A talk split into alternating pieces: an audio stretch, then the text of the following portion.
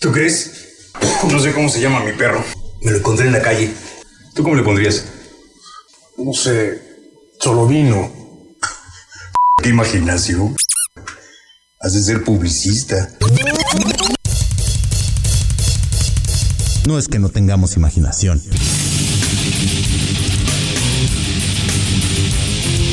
Simplemente es el programa sin nombre. A través de XR57. Tengo miedo. Y tengo miedo por un sinfín de factores, ¿no? Existen miedos psicológicos, existen miedos que entran por los sentidos. Pero hay personas que dicen que entre más los asusta, más les gusta, ¿no? O sea, yo creo que esta cuestión del miedo, entrando al mes de octubre, entrando allá al, a, este mes de festejos, de mercade- mercadotecnia, de cuestiones esotéricas, etcétera. Yo creo que la palabra miedo es algo que sufrimos, vivimos, incluso disfrutamos alguna vez en nuestra vida. Hoy en el programa Sin Nombre vamos a hablar de lo que es el miedo, sus características y sobre todo cómo trabajamos esto y tenemos a nuestros especialistas que voy a hacer el honor de presentar, o más bien los voy a presentar con honor de aquel lado del cuartito, hablando eh, por medio de los beats, el DJ de la selva, Joe Lopes, ¿cómo estás? Muchas gracias, Paquito. Bienvenidos aquí al programa Sin Nombre a todos nuestros radioescuchas por donde quiera que nos escuchen. Y pues vamos a darle. Adelante y continuamos en esta orden de presentación y me voy directamente al productor del programa ya que el ingeniero tiene múltiples actividades y está resolviendo los problemas del universo. Uy, uy, uy. Locutor, productor, director, la barba más sensual de todo el centro de la República Mexicana, sobre todo creador, creativo y una extraordinaria persona, Juan Carlos Orozco. Damas y caballeros, bienvenidos a... ¿Sí me escuchó? ¿Sí me estoy escuchando? Ok, perfecto. Damas y caballeros, bienvenidos al frenetismo virtual de convergencia individual en la convulsión del siglo XXI. A esta vertiginosa experiencia auditiva de ritmos y temáticas donde se está proponiendo la verdadera comunicación de ideas y conceptos. A esta visión única que encontrarán, no encontrarán en ningún otro lado y que se está dando justo ahorita, en este preciso momento que estoy diciendo toda esta bola de cosas, están entrando en la sintonía perfecta del programa sin nombre. Y antes de que cualquier cosa pase, Permítanme introducirles a la voz femenina de seducción exquisita del programa Sin Nombre, a esa mujer que permite la sutil introspección y que tiene el conocimiento de su lado de tal forma que nos invita a la reflexión y al análisis. El arma secreta de este programa y mi as bajo la manga, ella es Adriana Nafarrate. Hola, hola, muy buena tarde.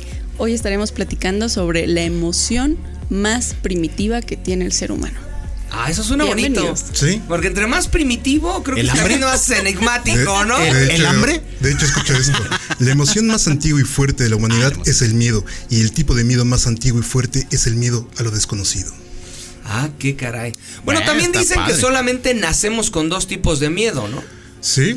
Que es el miedo a, A caer. caernos y el miedo a los sonidos fuertes. Todo lo demás tiene que ver con nuestro desarrollo en este planeta. O sea. ¿Dónde lo- ¿Quién te dijo? Yo te dije. Ah, el programa sin nombre, ¿no? ¿Quién te dijo? Yo te dije. ¿Dónde lo Datos escuchaste? ¿Dónde lo escuchaste? En el programa sin nombre. Déjenme mencionar que aquí tenemos al equipo creativo de los desnombrados, que poco a poco los iremos presentando. Los, los sin nombre, porque los desnombrados están de... bueno, los sin nombre desnombrados que están Los desnombrados. Es, es por estas ondas de que ya estamos entrando a la parte del Halloween. Exacto. Ah, exacto, ¿no? Y a Julie, nuestra ingeniera química, que es la que nos prepara los cócteles Julie para Kaboom. disfrutar en este bonito programa. Julie, Kirby. bienvenida, ¿no? Bienvenida, Kirby. Pues vamos, ¿cómo- ¿cómo iniciamos? Vamos a darle cierto orden. Adelante. El que lo de. Está Ok. Ok, mismísima. va que va. Pues primero tenemos que ubicar que el miedo, aparte de que es una de nuestras emociones básicas, lo que va a buscar es mantenernos a salvo. Esa es la función principal del miedo. Ahora, que nosotros hagamos una memoria del miedo es, otra, es completamente diferente a lo que habíamos visto en un primer momento. O sea, Claro. El miedo es una situación primitiva que nos permite estar a salvo, es aquello que te va a decir esto huele mal, ¿no? No te lo tragues. Claro, es un trocito de queso que huele muy mal y que ya se ve verdoso. Ajá. No, No, lo te lo comas. ¿no? Digo, no, Es- no, no es para que te dé miedo, pero. pero- no, sí, pero cómo no, de repente cómo dices. no. Miedo a las consecuencias, ¿no? Eh, exacto, claro. porque te exacto. imaginas lo que te va a pasar después y, Y cómo vas a arañar las paredes de tu baño y entonces dices, mejor no me lo como. Sí, Claro. te- Pero No, es que iba a decir esta cuestión No se de. peleen, no se peleen. de- sí, por. Exacto, exacto. No tengan miedo de pelearse. El tampoco. miedo de pelearse también es bueno. ¿eh? Miedo, sí, sí, claro. Dale. Es este rollo que nos va a dar, como decía Adri, la supervivencia. También se entra este rollo del fly, fly- fly or fight, ¿no? Este rollo de o, o pelea o corre, ¿no? Que es lo que también nos va a mantener vivos, que es este sentimiento de sobrevivencia. Sí, lucha Así huye, es. ¿no? A ver, voy a, voy a tratar de, para nuestra gente joven que de repente está necesitada y ávida de conocimiento, voy a tratar de dar un poquito de marco, de marco teórico. Imagínate cuando eras un cavernícola, cuando eras un Unga, unga. descendiente tipo neandertal, unga. cuando eras un hombre de las cavernas, cuando todavía no existe el Homo sapiens. Las emociones surgen en el ser humano como una protección para poder vivir en este planeta. Claro. Todas las emociones surgen como un medio de respuesta para poder preservar la especie, lo cual quiere decir que el bien y el mal no tiene que ver como tal con las emociones primitivas. Tú tenías ira y esto te generaba una serie de endorfinas que permitían defenderte contra Claro. el mamut eh, o el oso lanudo que venía y que te quería comer. Entonces, podías tener ira, podías tener miedo dependiendo de la circunstancia, pero las emociones no estaban directamente relacionadas con alguna vivencia o con algún temor y menos con alguna fobia. Las emociones nacen de esta necesidad de subsistir en este planeta y esta necesidad nos hacía segregar una serie de endorfinas. Por ejemplo, el estar eh, enojado te genera una serie de endorfinas que te permiten defenderte. Y el tener miedo, que es el programa del día de hoy, te genera una serie de endorfinas que te permiten protegerte o huir de algo que es agresivo. Aquí el problema es que ya no somos cavernícolas. Bueno, algunos sí. Pero en teoría ya no somos cavernícolas. En teoría hemos dejado esta parte, nos hemos convertido en Homo sapiens, pero nuestra parte del cerebro, que se conoce como amígdala, que es la parte más animal, que es la parte más primitiva del cerebro, sigue detonando estas emociones. Y aunque estamos hablando del pleno siglo XXI de Claro. gente inteligente, inteligencias electrónicas, etcétera, nuestras emociones siguen funcionando de la misma manera que cuando dejamos a los neandertales extinguirse. ¿Correcto? A mí, a mí me Claro. gustaría, me gustaría a lo mejor añadir algo aquí. Puede que esté en lo correcto, ¿no? Pero No lo ahorita sé. que estás este, diciendo esto, Paquito, eh, creo que ya cuando el ser humano adquiere conciencia, creo que es cuando más se da cuenta de cómo puede clasificar cosas. A lo mejor sentías antes cuando, cuando eras neandertal y no sabías ni qué sentías. O, o qué era eso que, que- que te hacía reaccionar a ciertas cosas. Creo que necesitamos un poco de conciencia para decir, ah, ok, tengo miedo, tengo hambre, tengo sed, ¿no? Etcétera, etcétera. Yo creo que más bien ya estas son cuestiones de supervivencia del ser humano que ya vienen innatas en él, ¿no? Porque finalmente caen en el cerebro reptiliano. Este Exacto, cerebro exacto. reptiliano que finalmente no necesita razonarlo, sino simplemente actúa, ¿no? Actúa, exacto. Entonces, finalmente el miedo es la angustia por un riesgo o daño real o imaginario también y va a irse escalonando dependiendo de qué tanto te vaya afectando. Claro. Y las emociones se activan sin que la parte inteligente necesariamente tenga que ver. ¿eh? Claro. Ajá. O sea, de hecho, las emociones, y siempre lo he dicho, qué bueno que en este siglo le estemos dando el peso necesario a las emociones, porque la calidad de, de- de vida de un ser humano no está en la parte intelectual, ¿eh? No, si no, tú le preguntas a alguien cómo estás, te dice bien, pues te habla de emociones. Claro. Te habla de sí, esta sí. interacción primitiva del ser humano de ciertas conductas de felicidad y de felicidad. Y por supuesto el miedo es esta emoción extrema que va a detonar que, que- que nos queramos defender o huir o proteger de algo. Porque cuántas veces una persona que tiene miedo ha reaccionado eh, de cosas increíbles, ¿no? O sea, por ejemplo, una viejita que con trabajos anda con bastón. Puede sentir miedo y tranquilamente en ese momento correr y no supo ni cómo, ¿eh? Sí. Por la serie de neurotransmisores. Detonan. Carlos. Exactamente, finalmente Claro, la adrenalina lo que te da este rollo que les decía de fly or fight es este rollo de que toda la adrenalina se va a ir hacia las piernas. Ajá. ¿Para qué? Para que puedas huir o protegerte, se verás los músculos principales, ya sea que para que pelees o salgas huyendo. Y obviamente vemos estos casos de repente de- que se conocen, ¿no? De que de repente una señora levanta un carro para sacar a su hijo de abajo, ¿no? Claro. Y es posible. Sí, y es posible, Científicamente claro. es posible. Es Sí, posible. o sea, la adrenalina recorre tu cuerpo. Eh, Esto es, las emociones y los neurotransmisores son como flash en nuestro cuerpo. O sea, nos toma microsegundos Claro.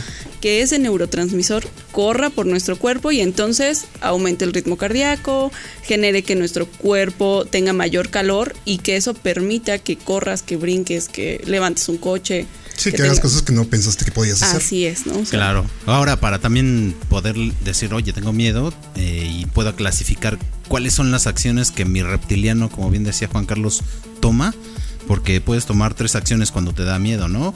La primera, como dijo Juan Carlos, es huir. La otra es enfrentarse, como ya lo había dicho. Y la última es que muchas, a muchas chicas veo que les pasa luego, es paralizarse, ¿no? Están en, entrar en un estado catatónico que, que no te permita accionar y tu cuerpo se paraliza. Fíjate que es bien interesante lo que estás mencionando, porque antes de hablar de las reacciones tenemos que entender el origen del miedo. Exacto, exacto. Porque una cosa es la conducta de la cual tú reaccionas de manera aprendida cuando tienes miedo y otra cosa es la explosión emocional primitiva que te da el miedo. Es decir, salir corriendo no estoy tan seguro, ahorita veremos con la psicóloga, que sea algo que genere el miedo. O sea, el miedo te hace brincar te hace de alguna manera quitarte. Pero aventarte a correr medio kilómetro porque de repente tu suegra te descubrió con tu hija en la cama, o sea, eso ya no es reptiliano. es que eso ya es inteligente. Eso ya es aprendido, ¿no? Exactamente, tenemos diversos tipos de miedo. Bueno, tú le puedes contarme. No, no, me han contado, me han contado, ¿no? a mí sí me han cachado. Ah, no, no, no es cierto. Entonces, yo creo que el miedo es quizá la emoción más fascinante porque hasta tiene su propio género literal ¿no? Claro, sí. Tiene su propio género cinematográfico. ¿Y cuántos de nosotros no hemos dicho, ay, me da miedo, pero síguele, ¿no? Pero me gusta. Ajá, lo que decías entrando al programa, decías, oye, pues hasta luego a algunos les gusta. A mí, yo no soy fan de las películas de terror. Ajá. Porque tuve a lo mejor una mala experiencia cuando era chico y vi El Exorcista cuando no tenía que haberlo visto, ¿no? Ajá. Pero, este, hay gente que, como mi tía, que en paz descanse, le gustaban mucho las películas y yo decía, bueno, ¿por qué te gustan? No? Es que me generan algo, es que me gusta, no sé. Ok, yo en mi mente de hombre digo, pues es que esto no es lógico. En su mente de, emocionalidad, como son una de las chicas que se manejan más así, es de entiendo ahora totalmente por qué le gustaban esas películas a mi tía, ¿no? Pero todos, ¿no? Finalmente eh, reaccionamos de esta manera, ¿no? Este, como decíamos, ¿no? Este miedo a lo prohibido, o este, más bien este miedo a lo desconocido, también nos nos da ese como esa curiosidad también, ¿no? Porque muchas veces cuando nos enfrentamos con un cuarto oscuro y todo este rollo, dices, ay, qué miedo, pero entonces voy a entrar a ver qué hay. Pero, pero si entras con una bonita compañía, no, si entras, si entras con una bonita compañía, a lo mejor ese miedo se, compensa. Hay gente que va al Six Flags nada más al festival de miedo para que lo asusten, ¿no? Y pagan para que los asusten. Bueno, aquí yo sí quiero hacer una observación. Eso de lo que estamos hablando es la memoria del miedo. O sea, ya ahorita Paco nos acaba de decir que sí es una emoción, que técnicamente es esa conducta con la cual nosotros vamos a empezar a, mantener nuestro cuerpo y nuestra integridad completa. Y la memoria del miedo son todas esas acciones que hemos tenido en el transcurso de nuestra vida, donde podemos decir, a mí me da miedo cuando eh, suena el intro de Expedientes Secretos X, ¿no? O cuando suena eh, la musiquita de tiburón. o cuando veo a mi mamá y me dice, ¿y si yo lo encuentro qué? Esa es una memoria del miedo porque requerimos de circuitos neuronales. Exacto. Esa parte de la música del tiburón es muy importante. Pero vamos ahorita a regresar con. Vamos con una canción y ahorita regresamos con estos temas del miedo y de dónde procede todo esto. Esta es una canción de Songs of Betrayal, el álbum de 1994 del mismísimo Human Drama. Escuchen esto. The light in my eyes that shines through the night. It is fear.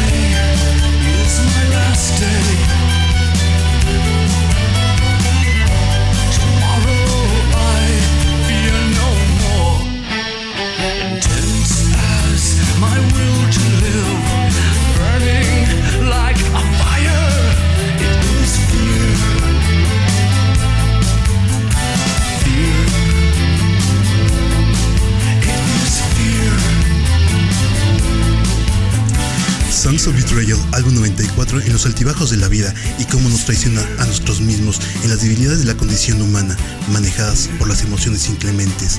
It is fear es el miedo apasionadamente interpretado por viejos conocidos nuestros, Human Drama. Oye, oh, yeah. lo voy a ir a ver acá al, al Parque de España. Sí, sí, ahí, sí, no, todos los, bueno. los, domingos Johnny Domínguez está interpretando por unas modelas sus canciones. Es un muy buen grupo, es un grupo que a mí me gusta mucho, pero que realmente eh, su público es aquí en México, ¿no? Entonces nunca habíamos podido poner a Human Drama en este programa y creo que hoy fue el momento ideal para ponerlo. Y Ya hacía falta, ¿eh? varias veces vienen aquí a México. De repente le, digo a, Joel que la broma es de que viene Johnny Novina todos los sábados ahí a, este, a la Condesa a tocar la guitarra para que le dejen unas monedas, pero es muy buen grupo. Es para comer.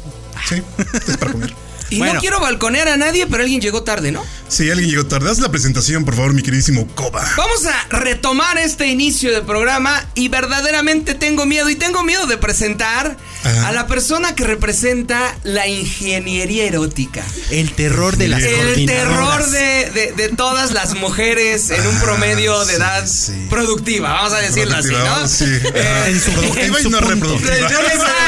Exacto. Mujeres en edad en su punto. El que puede entrar en pánico Ajá. si descontinúan su gel con el que se peina. No, ahí vamos a parar insurgentes. Exacto, el que quiere cerrar insurgentes, ¿no? El Voy a cae, presentar. pero espérame, el que le cae el, el copetito, así El muy coquetamente el cairel. Exacto. que trae el rulo como Superman, nada más que Superman bizarro, Ajá, ¿no? sí. Así el Superman. rulo. Superman.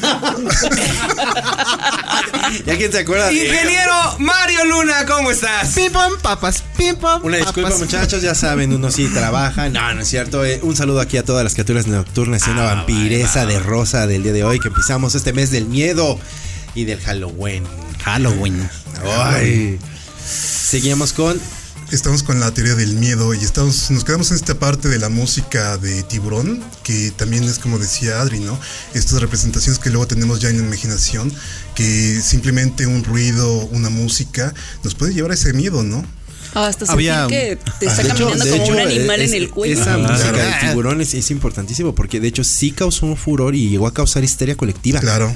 Y hubo bromas en Estados Unidos, en todas las playas, de que alguien venía y ponía Tun, tun, tun, y la gente se espantaba. Es más, en México no cancelamos esta música, eh, una salsa que se les ocurrió Claro. tener el intro de la alerta sísmica. Ah, sí, también. No, Y este Ay, sonido de... Es que para- Y es el equivalente y- para nosotros. Y ¿no? lo prohibieron, o sea, Claro. realmente ahorita bajo la ley está prohibido que tú reproduzcas este Y ese es el miedo social. Es que sí Eh, hace una parte del miedo. social, ¿no? Que hablamos No, ahora también. sí se te... Miedo. No, social, ahora sí se te frunce todo lo fruncible. Alguna vez estábamos hablando también de este rollo de Orson Welles que eh, presenta el- la Guerra de los Mundos por la- una transmisión radiofónica. Advierten que de todos modos que esta es una novela, que le van a estar haciendo una novela ahí.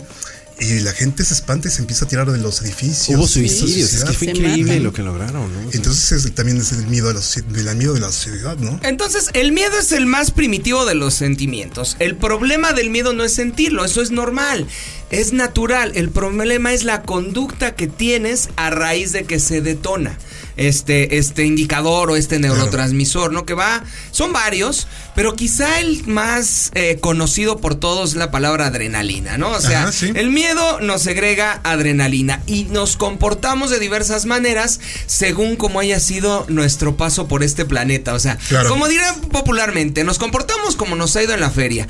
Quizá uno de los miedos más grandes, y sí lo voy a decir, y no me voy a quedar callado, el miedo a las chinches. O sea, ahorita traen un carnaval en todo el país, en todo México, que porque en las aulas y que porque no sé dónde. Cuando realmente, si nos vamos con los especialistas, con los, eh, con los biólogos, con la Cuatro gente de que- diez casas tienen chinches. o sea, Claro. hemos vivido con esos animales desde la antigüedad. Así de, y es "Báñate muy ya". poco probable que esta que se ha hecho viral sea real. El punto no es hablar de chinches.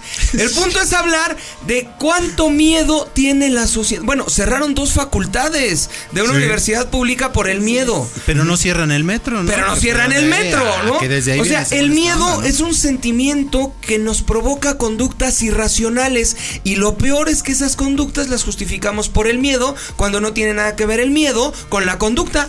No, y hay un miedo muy, este, muy en boga en este siglo que yo creo que es el miedo al amor. Bueno, yo de Miedo. eso no Ay, sé. Esa no la vi venir. Bueno, a lo mejor. no, no, o sea, A lo mejor, no es, a lo mejor no es miedo al amor, a lo mejor es miedo a lo Al que te pasó compromiso. antes, ¿no? Al- a algún Ajá. rechazo, más bien Finalmente miedo al amor, miedo al es miedo al pero rechazo. Pero si lo ¿no? piensas, del miedo al amor Ajá. viene el, la- el Del miedo al surgimiento del rechazo, ¿no? tóxico. Pero eso es aprendido. No, sé. yo sí- Es aprendido. yo- Es una Sí, reacción. total. Yo sí total. creo que es miedo al compromiso. O sea, porque vamos a ubicar. Las generaciones actuales, bueno, hablamos Ajá. generación eh, La tuya, la tuya, ya lo quiere decir así. Ya, ya, tú eres una jovenzuela. No, no, no, como que ah, gracias. Pero Generación millennial, eh, los millennials Ajá. van a van a presentar no todos, pero algunos este miedo al compromiso. ¿Por qué?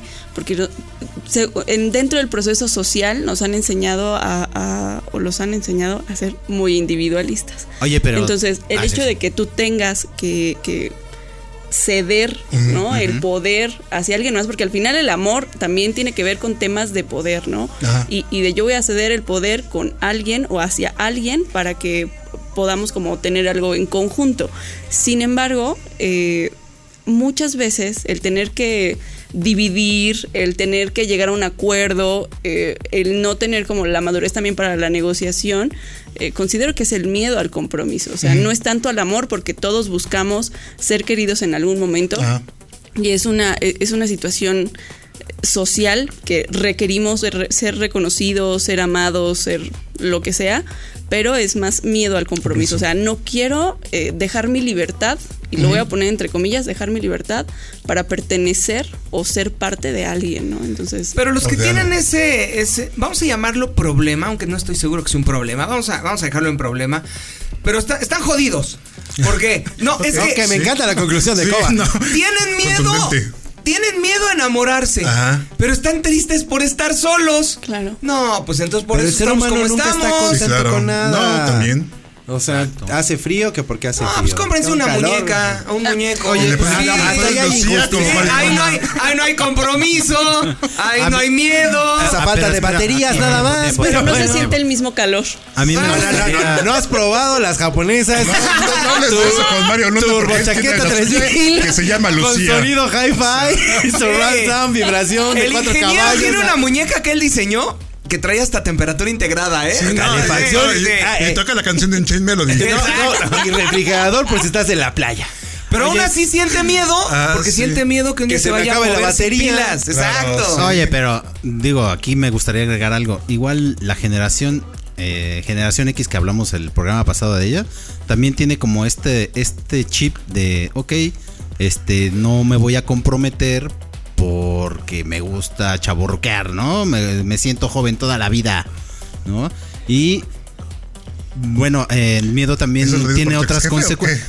El miedo también tiene otras consecuencias. Es bueno, ¿por qué? Porque nos ayuda a sobrevivir otro día, pero también es un riesgo porque si tomamos malas decisiones en base o con base al miedo, perdón, pues también nos puede matar. Y en este, en este, en este sentido podríamos llegar a la conclusión de que si no tomamos esa decisión por miedo a comprometernos, Ajá. nos vamos a quedar solos. Yo creo que también es importante recalcar que estas nuevas generaciones tienen otro miedo, que es parte de este. Ajá. Es, estamos en una generación que es económicamente inestable. O sea, eso es fundamental. ¿Por qué? Permíteme eh, interrumpirte nada más por el hecho de que quiero que nuestros escuchas este, sepan que en este momento Paco Cobas está poniendo una Se máscara transformó. de Frankenstein transformándose realmente en el hombre No, no, que no, es. lo que no sabes es que se quitó la máscara de es. Sí, sí, No, no. Ahora van a escuchar al verdadero Coba. Al verdadero Coba. Adelante, por favor. Entonces, retomamos que este, esta parte económica, eh, la mayoría de nuestras generaciones, de nuestros padres a nuestra edad, Ajá. ya tenían casa, coche. Ajá. Hoy en día la economía no te ha permitido. Sí, ¿no? Es más, tres o cuatro hijos. Claro. Sí. Y en algunos casos, e incluso taxistas, hay muchísimas películas del cine mexicano que te lo pueden demostrar. Hasta un taxista con dos familias, cuatro hijos en cada familia. Sí. Hoy en día, las generaciones no pueden rentar por sí mismas porque los sueldos no te dan para eso. ¿Eso qué Claro. te obliga? Que te quedes en casa. Y en casa, los, tus papás mismos te transmiten sus miedos y no tienes una independencia. Entonces, ¿cómo tienes seguridad para compartir con otra persona cuando ni siquiera seguridad tienes para irte solo? Sí, y claro. por eso ahora los nombramos como los casi algo, ¿no? ¿Eh? Sí, algo. Yo creo que para ir equilibrando y ir puntualizando. Sí me escucho como acartonado, Sí, traigo... acartonado. Y aparte me están sudando las mejillas por la, la máscara que traigo puesta, por eso No, según el pensamiento conductista, el miedo es algo aprendido. En el modelo de psicología profunda, el miedo existente corresponde a un conflicto básico, inconsciente y no resuelto al que hace referencia. Yo, por ejemplo, aquí tengo una pregunta para, para Adri, a ver si me la puede contar. Es- o sea, es posible, por ejemplo, tú como papá, porque uno que es, yo voy a ser papá, por ejemplo, tú puedes heredar fobias, puedes heredar esas Sí, cosas claro. a tus hijos. Sí, De puedes hecho, los- heredar el miedo. Eh, Perdón, no, Perdóname. no, dale, puedes heredar el miedo y vamos a poner un ejemplo muy burdo. Eh, tu hijo tiene 5, 6 años o 3 años, donde ya empezamos a trabajar con, con situaciones de, de percepción y conciencia, y de repente veo una araña. ¿no? Y haces todo un drama ¿no? por la araña, ¿no? Y le dices, no, no, no, no, no, no, no, vente para acá, vente Ah, para me acá. llama animales grandes, no chicos de- Espérame. Sí, claro, ¿no? La escoba, ¿no? Y gritas y se hace todo un alboroto y entonces el niño entiende por todos estos ruidos que algo está mal y entonces empieza a sentir miedo porque ve a sus figuras paternas alteradas, ¿no? La matan, bla, bla, bla y le dices, pero no te preocupes, es un animalito, va a evolucionar en mejor especie, pero atrás ya hubo todo un drama que el niño ya vio y que va, va a heredar y que casualmente él no va a saber por qué le tiene miedo a las arañas. Yo creo que también Sí. hay que especificar que no se puede heredar del miedo de manera genética. Ah, no. O sea, No, no, no, sí, son- sí, sí, sí, es sí le distinto, no, no, compartimos no, el miedo, pero por de manera consciente o inconsciente las vivencias o la convivencia que vamos teniendo Estoy de con el con niño. Sí. Pero de manera genética, los únicos dos miedos con los que nacemos, como lo decía al principio, era el miedo a los sonidos fuertes y el miedo a caernos. Pero estar conviviendo con una persona le vas a heredar, pero conductualmente, todos tus miedos. Y yo tengo una pregunta que, de repente me he hecho. Eh, el, miedo es un el miedo es un sentimiento primitivo que se detona desde la amígdala, desde el cerebro reptiliano. Pero ahora ya creo que lo hemos hecho en sentido contrario.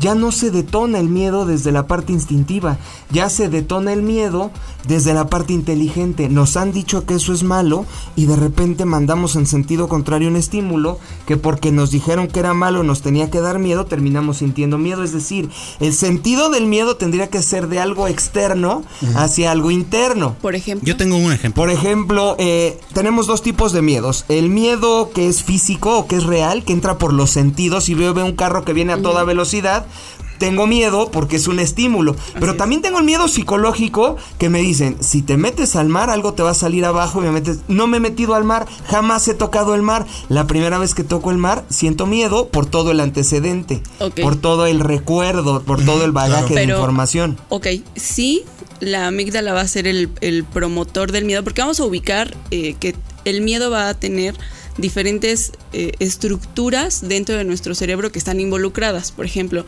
el tálamo, que nos permite, en este caso, ubicar el- la temperatura del mar y cómo están chocando las olas, ¿no? O sea, temas sensoriales. Tenemos también el hipotálamo, que es el primero que va a activar esta situación de lucha o huida, ¿no? O sea, me dio miedo, corro y salgo del mar y de repente tu mamá te detiene y te dice, no, no, no, vamos. Claro. Vamos, caminamos. Y está el hipocampo. El hipocampo es, yo siempre lo he titulado como nuestra USB, porque es donde vamos a almacenar todos esos recuerdos, conscientes o inconscientes. Qué ¿vale? chulada de definición del hipotálamo, ¿eh? No, Sí, claro. hombre, que eres una cosa que qué bárbaro, ¿no? Es significativo. No, no, y sí es cierto, ¿eh? O sea, No, no, Fíjate. sí, sí, sí. Fíjate. Fíjate, fíjate, Pero por fíjate. ejemplo aquí hay una, hay una, hay una, hay una cuestión muy importante, ¿no? Que están mencionando. Eh, porque hay que distinguir. O sea, una cosa es un miedo que te pueden dar por una experiencia que en algunos casos tú puedes experimentar y superar ese miedo. Y cuando el miedo se vuelve fobia. Claro. Cuando el miedo se vuelve algo intolerable y que puede ya empezar a afectar toda tu vida. Pero vamos a una canción y te regresamos con este punto de las fobias, ¿va? Vamos a esta canción de texturas sonoras oscuras que realmente viene de un disco llamado Closer de 1981 de un grupo llamado Joy Division que nos invitó a la depresión, nos invitó al miedo y nos invitó al caos.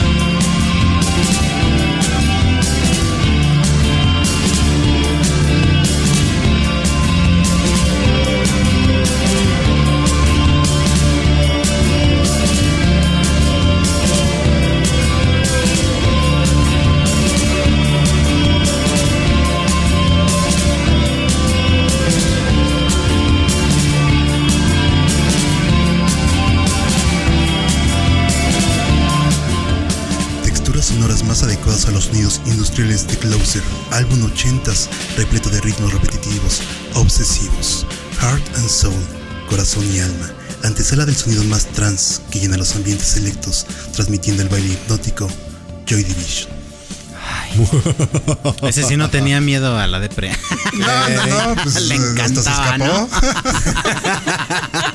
Ahorita en el corte hablábamos de que pues la gente que no tiene miedo puede resultar de alguna manera mucho más aceptada que la gente que tiene miedo por esto que se transmite de persona a persona de manera inconsciente, ¿no? Claro. Que son las Feromonas, ¿no? eh, es que no me gusta hablar de feromonas, más bien me gusta hablar de neurotransmisores. O Sí, de la más bien. percepción. O de la, exacto. De la percepción, o, de la, o de la percepción de cada persona. Ya, Yo decía que a todas las mujeres les gusta un patán y me voltearon a ver como si fuera el más misógino de los misóginos. pero claro que ¿no? sí. Entonces, no a todas las mujeres les gusta un patán, pero sí en algún momento les gusta un chico rebelde. Pero a los hombres, en algún momento le gusta una femme fatal. Ah, claro. O en algún momento le gusta una chica rebelde. Ay, por favor, porque en el, porque Ay, claro en el no, miedo o en, o- o en lo desconocido es donde entra esta parte jugosa del sentimiento que si bien es cierto te prepara para huir, para preservar tu supervivencia, pero en dosis moderadas es como cualquier droga. Es ad- es adrenalina. En, en- en dosis altas Hay son muy al nocivas, Claro. pero en dosis pequeñas pueden ser tremendamente adictivas.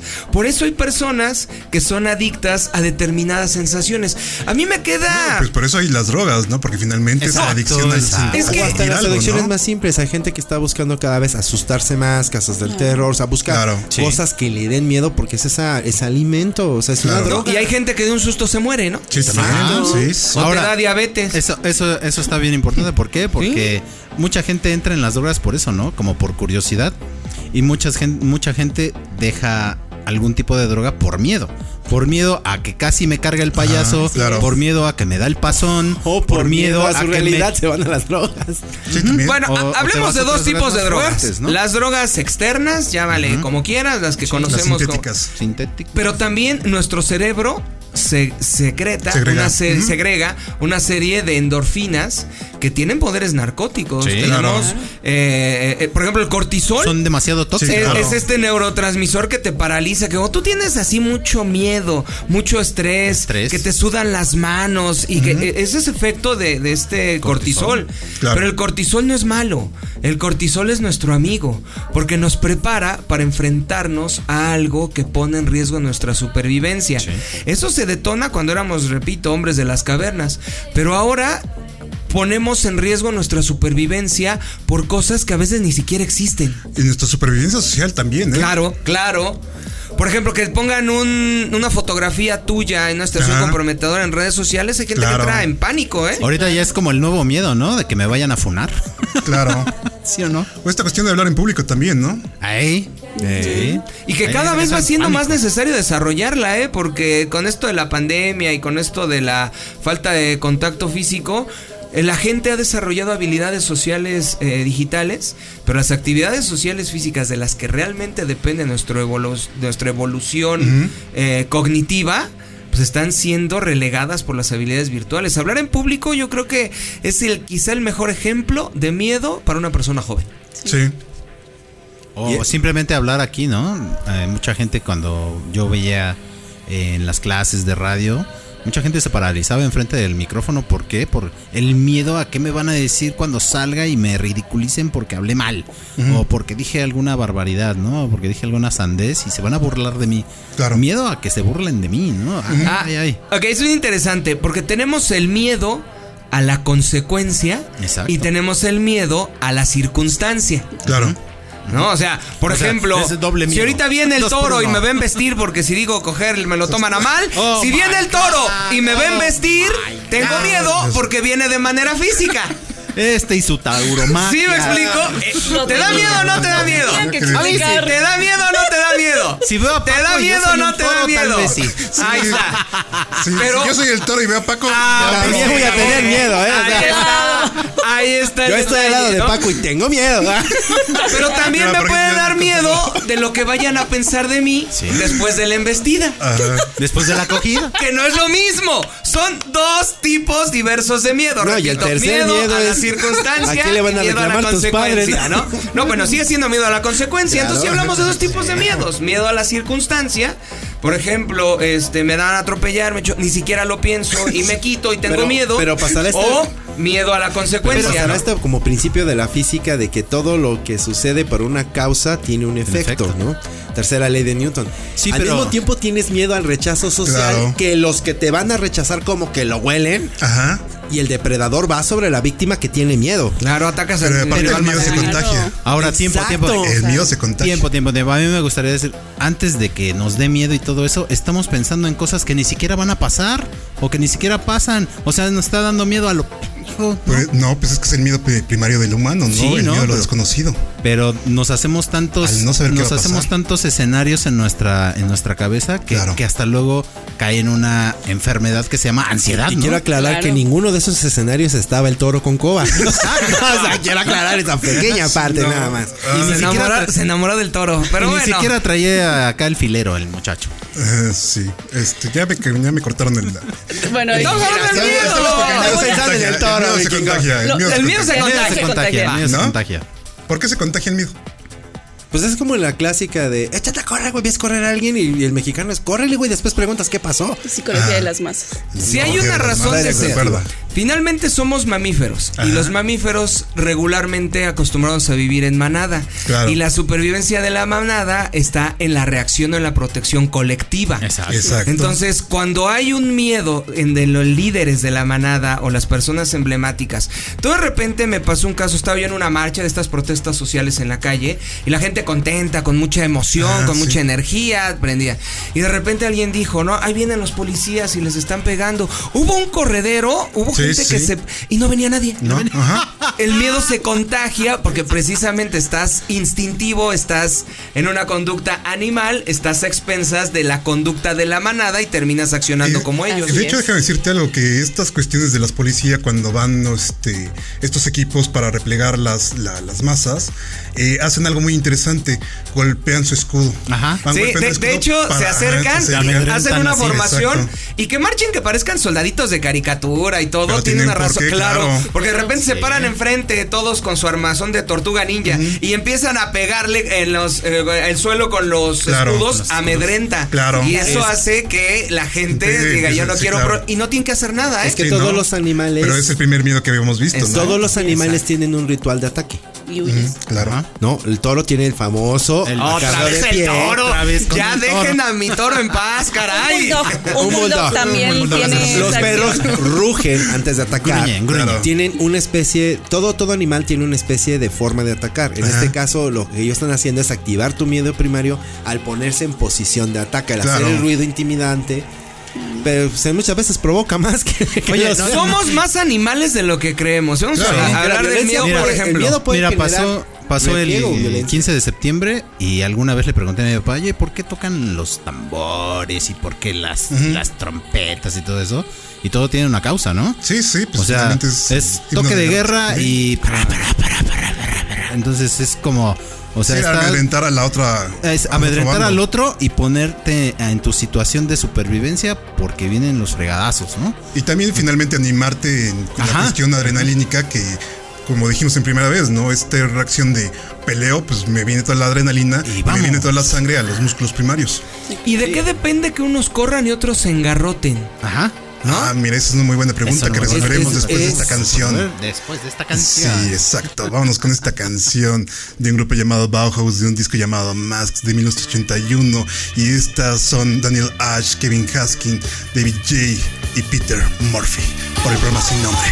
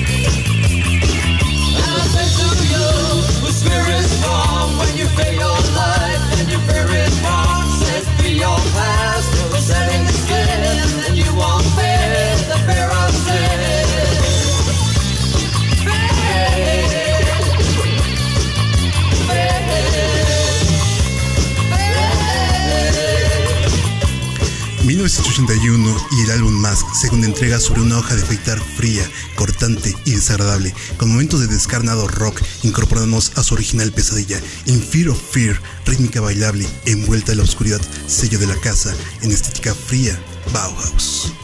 Qué bonito hablas. Bauhaus, ¿eh? Gracias. Y esa no da miedo. No, es que, es que no te da miedo ahorita, pero imagínate que te lo dijera en tu oído. Me estremezco. En medio de una celda romántica. ¿Sentirías miedo? Ya se proyectó. Depende de las ¿Sentirías circunstancias? ¿no? Es como el meme que decían que no hay, no hay nada más bonito que un- sentir un beso cuando estás dormido. Hasta que le responden, a menos que viva solo. A menos que viva solo. O estés en prisión, entonces ya, ya, algo bonito Sí, no, te ya. dio miedo, ¿verdad? Hasta Sí. sintieron, ¿ah? Pues nos quedamos en esta cuestión de. De, ¿De qué? mí.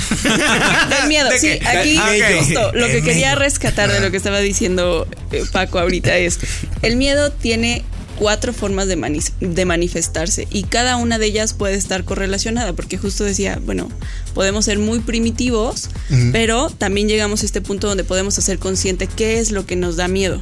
¿no? Claro. Entonces, en este punto vamos a ubicar que la parte cognitiva es cuando nosotros empezamos a desmenuzar o a distinguir a qué le tenemos miedo. Claro. Le tengo miedo a las arañas, le tengo miedo a la oscuridad y esta parte tan instintiva como que si tú, le, tú estiras la mano en algún lugar que esté oscuro o que, que tengas una niebla densa y tú no alcanzas a ver tu mano, sientes miedo.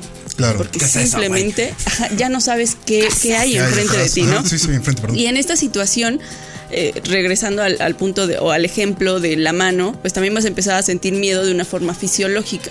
Vas a empezar a sentir que tu ritmo cardíaco está avanzando o se está aumentando, tu temperatura del cuerpo cambia, eh, empiezas a sentir mayor tensión en el cuerpo, porque entonces estás predispuesto a la lucha o a correr, ¿no? O sea, simplemente pensemos en el libro de Stephen King de la niebla, Ajá, ¿no? claro. Donde muchas veces eh, podemos ubicar que las personas ni siquiera sabían a lo que se estaban enfrentando y eso genera mayor terror. Entonces en la situación fisiológica todo el tiempo estaban preparados para defenderse de algo. ¿De qué? quién sabe. Y entonces el miedo, al momento de que genera estos, este cortisol tan alto, pues nuestro cuerpo todo el tiempo va a estar en, modo de defensa y cuando sientes o cuando empiezas a bajar el miedo, empiezas a sentir dolor en el cuerpo. ¿Por qué? Sí, por la Porque estuviste mucho tiempo, ¿no? Y el miedo también es conductual. ¿Vale? ¿Por qué? Porque entonces, de acuerdo a lo que me enseñaron o, al, o a lo que mi entorno me, me guió para poder enfrentar el miedo o no, yo puedo paralizarme, puedo escapar, puedo llorar o golpear, ¿no? O sea, Esa es la parte que decíamos antes de irnos al corte, ¿no? Que porque unos huyen y porque otros, Y otros se pelean. Y- u y otros se quedan así todos.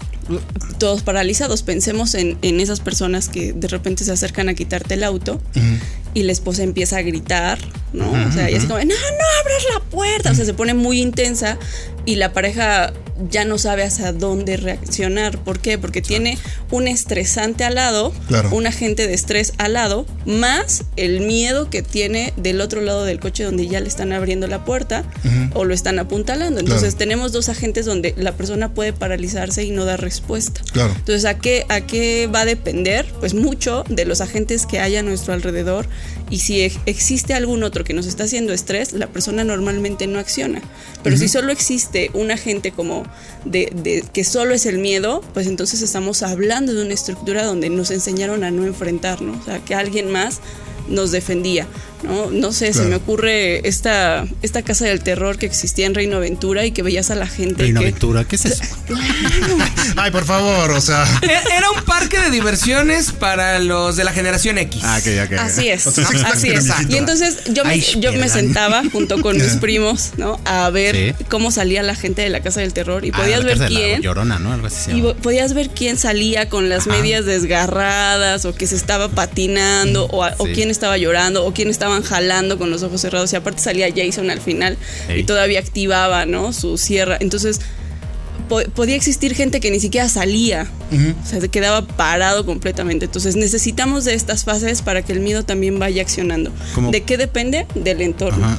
Digo, aquí también quiero rescatar algo. Cuando éramos chicos teníamos miedo cuando a nosotros nos pegaban, ¿no? Cuando nos portábamos mal. Pero a quien le gusta que le peguen. Ajá, hay quien le gusta que le peguen, pero yo creo que de chicos a nadie le gusta que nos peguen. Por, por portarnos mal. Y, y el miedo era de que cuando va mi papá a la escuela y ve mis calificaciones que están del nabo y regreso, pues me tocaba una friega, ¿no? Cuando vas creciendo, tú vas este como enfrentando esos miedos hasta que dices, ya no más, ya no me vas a pegar.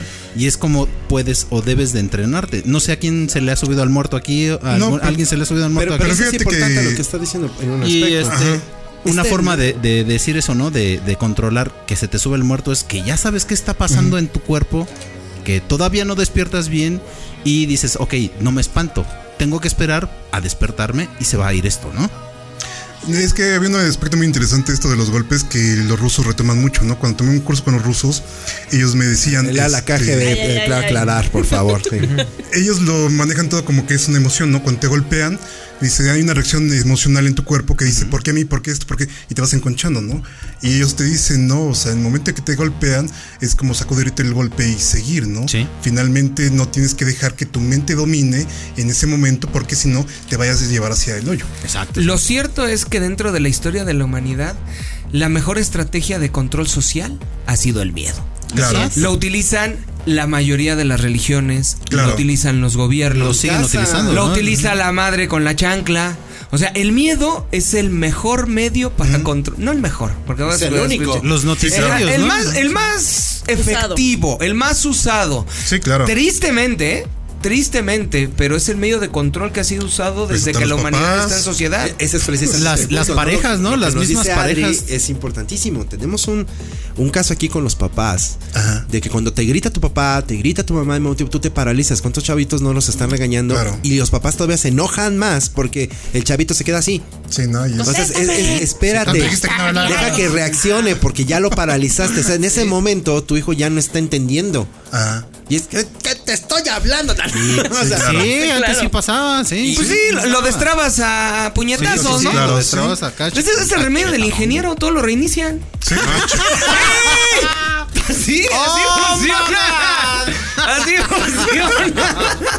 Oye, es que me está fallando la. Ya la reiniciaste. ¿No son así? Sí, te la sí. Todo lo reinician.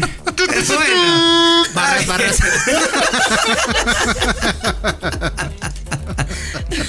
El miedo, el miedo Barras, es un Paquito, sistema barras. de control social. Pero también los extremos son malos. También no sentir miedo es malo, claro, ¿no? Sí, obvio. De esto te Bueno, es que psicópata, ¿no? hay muchos, hay muchos que dices no, no, no, no sienten miedo por la velocidad, por ejemplo, ¿no? Y van a 200 y pues se estampan ahí en Reforma o, Claro. ¿no? Pero le dan miedo los payasos. Por ir sin miedo, ¿no? O sea, es que siempre hay un Sí, hay- como el sí. alter ego, ¿no? Pero hablamos también de las fobias, ¿no? Porque finalmente es una fobia el, miedo a los payasos, el miedo a las arañas, ahí es otra fobia, ¿no? Todo aprendido. ¿Cuándo cae en una fobia? Cuando ya no puedes controlar eh, el, el miedo, ¿no? O sea, ya no lo puedes controlar y aparte tardas muchísimo en recuperarte de ese miedo. O sea, eh, ¿a, a qué me refiero con esto? Tú puedes sentir, eh, no sé, que una araña te está caminando y sentir, o sea, no es que claro. esté, puedes sentir que una araña te está caminando en el cuello y te golpeas el cuello y te ves en el espejo y se acabó. Se acabó el miedo en ese momento. Cuando tú ya tienes una fobia, todo el tiempo puedes sentir que una araña te está caminando, y todo el tiempo estás sintiendo miedo y todo el tiempo estás en alerta. Claro. ¿no? Y vas a tardar mucho en poder recuperarte. Y eso vamos a ponerlo entre comillas porque va a ser como alrededor de 30, una hora. Ya sería muy excesivo una hora. Ajá. Pero hay gente que llega a tardarse mucho tiempo en recuperarse de, de ver o presenciar una situación. Y- ¿Cómo se genera una fobia? Ajá. ¿Cómo ¿Eso? se llama? Bueno, eh, lee la mente, es Sí, aquí este, no, no, de la no. equinesis. Ahora sería eh, aquí, ¿qué, qué, qué podríamos recomendarle a nuestros radioescuchas en el primer momento que sienten miedo? ¿O cómo podríamos entrenarnos para eso? Yo creo que es importante y con eso vamos a cerrar el programa para que nuestra especialista, nuestra psicóloga nos, nos oriente. Pero sí voy a hacer una diferencia entre lo que es un miedo extremo y una fobia, porque muchos años Ajá. se definió la fobia como un miedo intenso y no es cierto. Eh, el miedo es un mecanismo que nos prepara para defendernos de lo desconocido. Es normal, es natural. Cuando se sale de nuestro control puede ser muy potente. Por ejemplo, lo de la araña, ¿no? Si, si, si llega una araña y la tengo aquí caminando, me da miedo. Si grito y me pongo como loco, es un miedo intenso. Se va a convertir en fobia en el momento en el cual yo todas las arañas, o incluso cuando no tengo arañas, sin solo con pensar en arañas, me va a detonar una conducta que me va a impedir relacionarme de manera normal. Es decir, la fobia ya es un problema de relación social, ya es un problema de conducta. Tú puedes tener un miedo intenso y es normal. Pues imagínate que, que te acaban de, de- de- de asaltar, tienes un miedo intenso. Puedes entrar incluso en una crisis, pero no necesariamente es una fobia. No. La fobia viene cuando ya incluso empiezas a sentir sobre el detonante sin que esté el detonante. Exacto. Claro. ¿No? Eso es la, la diferencia entre fobias. Y yo creo que una fobia, todos hace rato platicábamos que era importante que acudíamos alguna vez a terapia y más en este mundo en donde todos buscamos explicaciones todo el tiempo y una persona especializada nos pueda ayudar a encontrar eh, eh, el camino adecuado. Y entonces sí pasaríamos algunas recomendaciones, ¿no? O- Claro. Así ¿Cómo es. procede? Bueno, lo primero que tenemos que rescatar es, uno, detectar qué, a qué es lo que le tenemos más miedo. O sea, porque podemos tener toda una lista de cosas que nos dan miedo, pero va a haber una que tú dices, esto no lo puedo hacer o esto me cuesta mucho trabajo. ¿Vale? Y el Con paso número dos, ¿mande? Eh, por- con esto Ah, me con paralizo. esto me paralizo. ejemplo, ¿no? Así es. Número dos, ubicar tus posibles respuestas ante esa situación.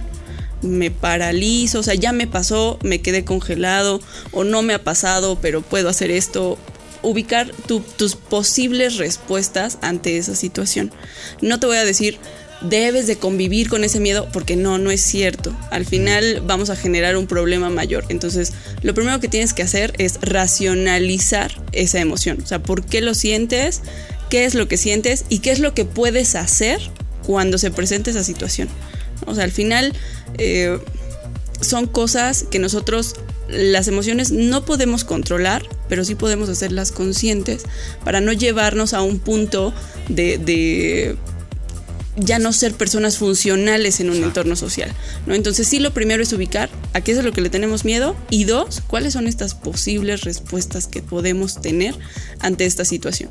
¿no? O sea, al final, si nosotros nos damos cuenta de que es algo que no podemos eh, encauzar, que no podemos hacer conscientes, entonces sí, nos tenemos que acercar con alguien experto cuando ya no hay una, una conexión entre mi realidad y los miedos. ¿no? O sea, que todo el tiempo están alrededor de mí. Entonces sí nos tenemos que acercar con alguien para que nos puedan acompañar y nos doten de herramientas para continuar con una vida más estable. Pues eso sería todo por el programa sin nombre. A mi lado derecho se encuentra el hombre que tiene la mirada clavada en el cielo, el vigilante nocturno por excelencia, el papá de los pollitos en la fotografía, la voz del carisma y la personalidad Marius Garciesca, el gran amante en diferente sentido de la tauromaquia, él es Paco Coba. Las emociones no son malas. El miedo no es malo. Hay que aprender, como decía, a concientizar las emociones, pero sobre todo hay que aprender a observarlas. ¿Cuántas veces no han escuchado a una persona que a mí me da miedo y no quiero saber nada, simplemente me da miedo y punto? Eso es exactamente lo que tenemos que evitar. No es enfrentarlo, es observarlo. Nos escuchamos la próxima. En mis enfrentes se encuentra el maestro de la seducción, que es un ingeniero por devoción, fitopatólogo por convicción, matemático por excitación y alfarero erótico por puro amor al arte. Él es Mario Luna. Muchas gracias por escucharnos. Eh, No se pierdan todo este mes. Va a haber puros especiales del miedo. Y acepten el miedo. Conózcanlo. Y puede ser su mejor amigo porque nos ayuda a sobrevivir. Detrás del cristal se encuentra el tesorito del Secom y del Rock Room, el hombre que es uno con los beats y que aprieta un sinfín de botones para que esta transmisión salga como debe salir. Él es Joe Loves. Muchas gracias por habernos escuchado aquí en el programa sin nombre y no tengan miedo, suscríbanse a nuestro canal de Spotify. Atrás de no mí se encuentra. Ah. Atrás de mí se encuentra Julie Kaboom y todos los, estos chicos que están tomando las fotografías para nuestras redes sociales y que se llaman ahora el equipo sin nombre. Eh, a mi lado izquierdo, la mujer que con esa hermosa voz todos quisiéramos ir a terapia con ella. La poseedora del conocimiento de la mente y de una fuerza descomunal. Y es por estas cuestiones que todos nuestros haters guardan silencio cuando la ven pasar.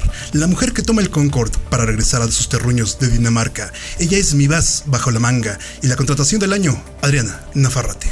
Podemos cerrar ubicando que debemos de aprender del miedo sin dejar que paralice nuestras vidas. Gracias.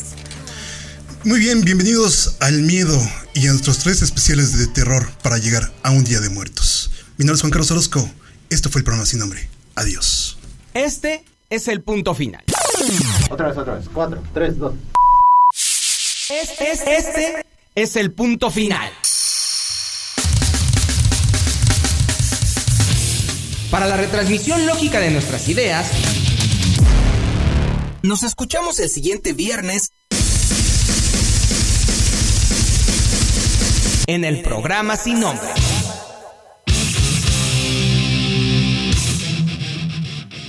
por XR 57.